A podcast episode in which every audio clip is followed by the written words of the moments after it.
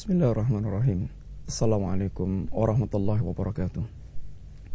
Innal hamdalillah wassalatu wassalamu ala Rasulillah wa ala alihi wa ashabihi wa mawalah wala haula wala quwata illa billah ma ba'd. Kaum muslimin, para pemirsa yang rahmati Allah Subhanahu wa taala. Alhamdulillah kita kembali berjumpa dalam majelis kajian akidah silsilah pembahasan perkara-perkara dasar dalam agama kita yang salahnya seorang muslim dan muslimat dia mengerti tentang perkara tersebut. Kaum muslimin rahmati Allah Subhanahu wa taala, kita telah menyampaikan beberapa pembahasan yang berkaitan dengan kenapa kita bicara akidah. Apa arti pentingnya kita berbicara akidah? Sungguh telah kita awali pembicaraan kita tentang pentingnya kita bicara akidah karena sungguhnya akidah merupakan tujuan tauhid. Mentauhidkan Allah merupakan tujuan kehidupan manusia. Hanya menyembah Allah dan tidak menyembah selain Allah menjadikan kehidupan kita totalitas untuk Allah dan ini tentu berkaitan dengan akidah yang diajarkan Allah SWT sehingga manusia hanya mereka menyembah para Allah yang gaib dan merupakan perkara akidah yang terbesar.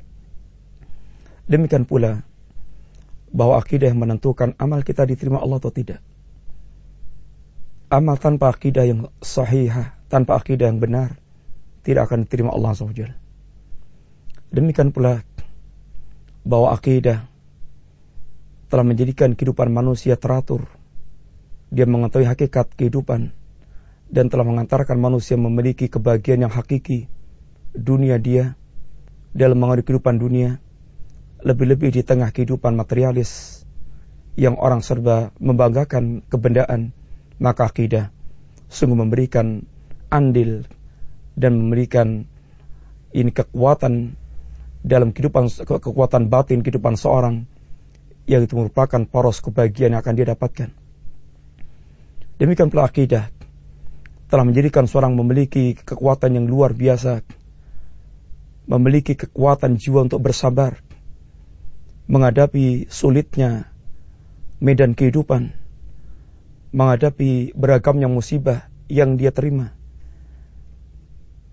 Akidah telah memberikan andil yang besar dan dasar untuk dia bisa bersabar.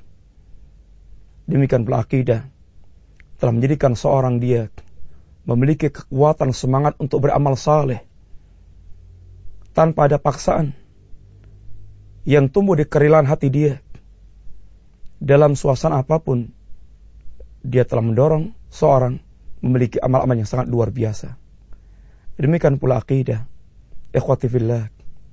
Sungguh telah mengantarkan kita mendapatkan kebahagiaan dalam kehidupan secara umum, kehidupan yang akhir secara khusus, yang diawali dari kematian, hingga kita dibangkitkan Allah SWT maka kita akan menutup pembahasan tentang pokok pentingnya akidah.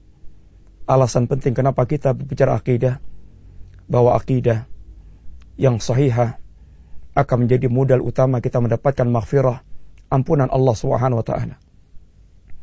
Ma'asal muslimin rahiman wa rahimakumullah. Bukankah kita adalah menyadari, bukankah setiap kita menyadari betul kita makhluk yang lemah. Kita makhluk yang banyak melakukan kesalahan dan dosa. Kita makhluk yang banyak dan sering sekali terjerumus dalam lembah dosa, kemaksiatan. Berapa banyak di antara kita yang dengan lemahnya iman kita, kita terjerumus dalam perbuatan yang menjadikan kita melakukan perbuatan maksiat kepada Allah SWT. Karena lemahnya keimanan kita. Sehingga bukankah kita sangat menginginkan ampunan Allah SWT karena sungguhnya dosa kita yang akan mengantarkan kita di atap ila Allah. Dosa kita akan mengantarkan kita sengsara dunia dan akhirat kita. Sehingga kita sangat berharap ampunan Allah Subhanahu wa taala. Sebuah perkara besar yang kita harapkan dari Allah. Apalagi di hari-hari ketika Allah Subhanahu wa taala menggelar pengadilan. Tidakkah kita bisa membayangkan ketika ketika kita berada di lautan manusia. seluruh makhluk berkumpul di satu lembah. Lalu Allah akan mengadakan pengadilan, menggelar pengadilannya dengan menghadirkan semua saksi yang tidak mungkin kita bisa ingkari. Maka tahu-tahu kemudian setelah Allah Subhanahu wa taala memaparkan segala kesalahan, segala dosa, segala maksiat yang tidak mungkin kita bisa mengingkarinya. Kemudian Allah SWT tahu-tahu memberikan pada kita ampunan. Alangkah luar biasanya harapan yang setiap kita mengharapkan untuk mendapatkan hal tersebut. Lalu dari mana? Dari pintu apa kita mengharapkan ampunan tersebut? Dari pintu mana kita mengharapkan ampunan tersebut? Allah Subhanahu wa taala menyatakan, "Innallaha la yusriku bih." Innallaha la yusriku bih. Wa yaghfiru ma duna dzalika liman yasha. Innallaha la yaghfiru ayushraka. Sesungguhnya Allah Subhanahu wa taala tidak akan mengampunkan dosa-dosa apabila mereka menyekutukan Allah SWT. Sesungguhnya Allah tidak mengampun, tidak akan mengampunkan dosa penyekutuan kepada Allah. Innallaha la yaghfiru ayusraka bih. Dan Allah akan memberikan ampunan terhadap dosa-dosa yang mereka lakukan selain perbuatan kesyirikan wa yaghfiru ma duna dzalika liman yasha. Dan Allah akan mengampunkan dosa selain perbuatan kesyirikan apabila Allah mengendaki. Ikhwati fillah, kaum muslimin yang rahmati Allah Subhanahu wa taala. Bukankah kita semuanya menginginkan ampunan Allah? Dan tidak ada jalan kita untuk mendapatkan ampunan Allah kecuali kita mentauhidkan Allah. Dan tauhidullah adalah perkara akidah yang harus kita tegakkan dalam diri kita. Inginkah kita amal kita sia-sia? Amal yang telah kita lakukan dengan segala waktu mencurahkan waktu, tenaga, harta, dan segala yang kita miliki. Lalu sia-sia. Lalu hancur binasa. Karena kesyirikan yang kita lakukan. Dan kita datang kepada Allah dalam keadaan tidak mendapatkan ampunan Allah Subhanahu taala. Tentu kita semuanya menginginkan ampunan Allah SWT dan pintunya ada pintunya adalah meluruskan akidah kita, menegakkan tauhid kita, kita tidak menyekutukan Allah Subhanahu wa taala. Rasulullah sallallahu alaihi wasallam menyampaikan kepada para sahabat sebuah hadis yang diriwayatkan dari Allah Subhanahu wa taala yaitu hadis qudsi di mana Allah Subhanahu wa taala menyatakan ya ibnu Adam ma da'awtani wa rajautani ghafartu laka ghartu ma kana laka wala ubali. Wahai anak Adam Seandainya Anda selalu berdoa kepadaku Dan Anda selalu berharap dengan doa-doa Anda Kita berdoa kepada Allah Agar Allah memberikan ampunan pada kita Dan kita betul-betul berharap karena kita tahu Allah yang akan mengampunkan dosa. Ya Allah yang membuka pintu-pintu maghfirah dan ampunannya. Selama kita berdoa kepada Allah dan berharap kepada Allah, Allah akan mengampunkan kita. Wala, wala ubali, kata Allah.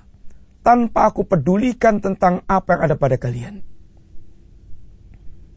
Ya Ibn Adam, Lau balagat dhunubuka anana sama' Wahai anak Adam, seandainya dosa Anda itu sepenuh langit, sampai mencapai langit, dosa yang besar, yang sangat banyak, dosa yang membuat manusia boleh jadi putus asa dengan perkaranya.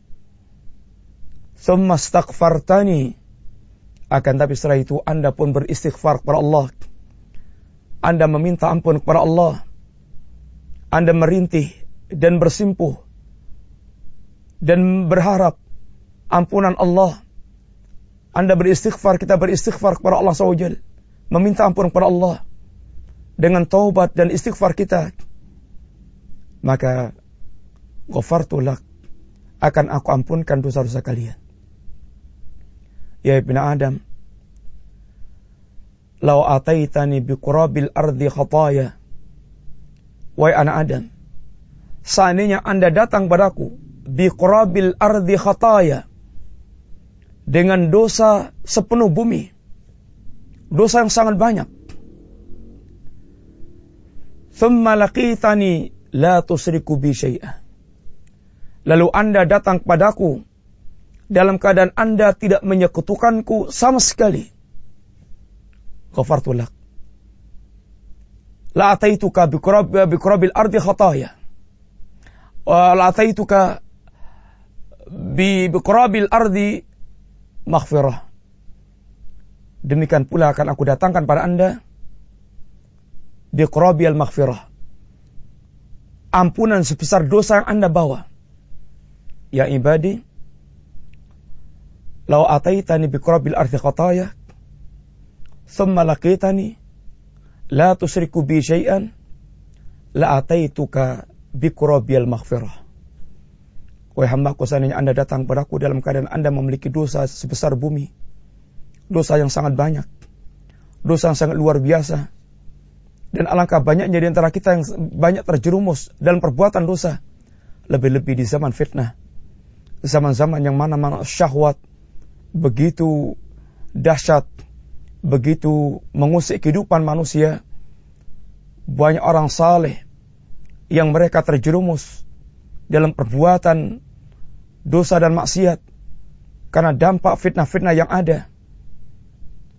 Wahai kaum muslimin, wahai hamba Allah yang menginginkan ampunan Allah, seandainya Anda datang pada Allah dalam keadaan dosa yang besar, akan tapi Anda pula datang pada Allah dalam keadaan Anda membawa tauhid tanpa menyekutukan Allah sama sekali, berharaplah akan datangnya ampunan Allah, Allah akan mengampunkan, memberikan ampunan dengan ampunan sebesar dosa yang kita bawa. Apa yang menjadikan Allah mendatangkan ampunan untuk kita? Karena kita datang pada Allah tanpa kita menyekutukan Allah sama sekali. Dengan apa pun. Kita tidak pernah menyembah kubur. Kita tidak pernah menyembah malaikat, menyembah nabi, menyembah wali. Kita tidak beristighasah kepada mereka. Kita tidak meminta kepada mereka akan tapi kita mentauhidkan Allah Subhanahu wa taala yang merupakan hak khusus bagi Allah SWT. Ma'asal muslimin. Rahimani wa rahimakumullah. Ini semuanya tentunya memberikan harapan pada kita dan mendorong para kita agar kita betul-betul mempersiapkan diri menjadikan kita menjadi orang yang memiliki akidah yang lurus, berbenah diri, berbekal diri dengan satu perkara pokok yang menentukan kehidupan kita selamanya, itu lurusnya akidah kita dan benarnya akidah kita. Dan mudah-mudahan Allah Subhanahu wa taala memberikan para kita sekalian kehidupan yang kita memiliki perhatian pada agama. Kita selalu berusaha untuk faham kepada agama kita. Pintu yang mengantarkan kita menjadi orang baik dan memiliki kebaikan Lalu Allah memberikan istiqamah kepada kita dan seandainya Anda dan kita semuanya orang yang pernah terjerumus dalam perbuatan dosa dan maksiat, jangan putus asa. Segeralah Anda berbenah diri. Karena Allah Subhanahu wa taala telah menyuruh dengan kelembutan hati dan kelembutan Allah taala. Qul ya ibadiyalladzina asrafu ala anfusihim la taqnatu min rahmatillah. Innallaha yaghfiru dzunuba jami'an Innahu huwal ghafurur rahim. Wahai hambaku, wahai hambaku yang melampaui batas, yang selama ini telah berbuat dosa dan maksiat, sampai toh anda melakukan perbuatan kesyirikan menyekutukan Allah SWT. La taqnatu min rahmatillah. Janganlah pernah anda berputus asa dari rahmat Allah Subhanahu wa taala. Inna Allah yaghfiru dzunuba jami'an. Karena sungguhnya Allah yang akan mengampunkan seluruh dosa tanpa kecuali ketika hamba dia bertaubat kepada Allah Subhanahu wa taala. Wahai hamba Allah yang pernah terjerumus dalam kekafiran. Wahai hamba Allah yang pernah terjerumus dalam kesyirikan dan kemunafikan. Wahai hamba Allah yang pernah terjerumus dalam perbuatan maksiat. Segeralah kembali kepada Allah. Bertaubat dan meminta ampun kepada Allah SWT. Allah membukakan pintu ampunan. Dan jangan terlambat untuk bertaubat kepada Allah Subhanahu wa taala. Allah akan siapkan ampunan. Jangan sampai kita terlambat dan tinggal mengucapkan kalimat penyesalan Ya hasrata ala ma faradtu fi jambillah. Aduhai celaka diriku. Kenapa aku dulu menyanyikan haknya Allah Subhanahu wa taala? Aw taqul atau akan Anda mengatakan jiwa akan menjerit dan mengatakan Lau anna Allah hadani lakuntu minal muttaqin. Andaikan Allah memberikan hidayah kepadaku, niscaya aku akan termasuk orang bertakwa kepada Allah SWT. Aw taqul hinna taral adab atau Anda pula akan menyesal. Anda akan mengatakan, akan tapi telah ada di hari ketika Anda telah melihat azab. Lalu Anda berucap, Lau anna likaratan fa'akuna minal muhsinin. Seandainya aku termau, seandainya aku dikembalikan sekali saja ke dunia, niscaya aku akan termasuk orang berbuat baik. Semuanya telah dijelaskan Allah dan Allah telah menutup dengan sebuah kalimat bala qad ja'atska ayati fakadzabta biha wastakbarta wa kunta minal kafirin Wahai hambaku, sesungguhnya semuanya telah aku datangkan kepada anda. Ayatku telah datang pada anda. Telah datang ayatku kepada anda. Rasulku telah datang pada anda. Para pewaris nabimu telah datang dan telah menyampaikan pada anda. Akan tapi masalahnya Anda selama ini telah mendustakan ayat-ayatku. Anda telah tampil sombong. Dan Anda mengingkari. Anda termasuk orang mengingkari yang kafir. Masalah muslimin. Mudah-mudahan Allah SWT menjadikan kita di antara hamba Allah yang menutup kehidupan kita dengan kalimat la ilaha illallah yang kita datang kepada Allah dalam keadaan bertaubat kepada Allah dalam keadaan membawa akidah yang sahihah merupakan modal utama kita untuk selamat di hadapan Allah SWT.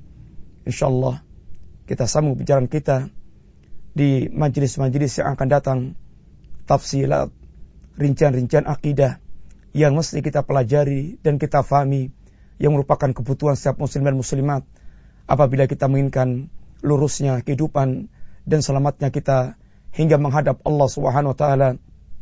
Semoga manfaat. Wassalamualaikum wa ala alihi wa wasallam. Assalamualaikum warahmatullahi wabarakatuh.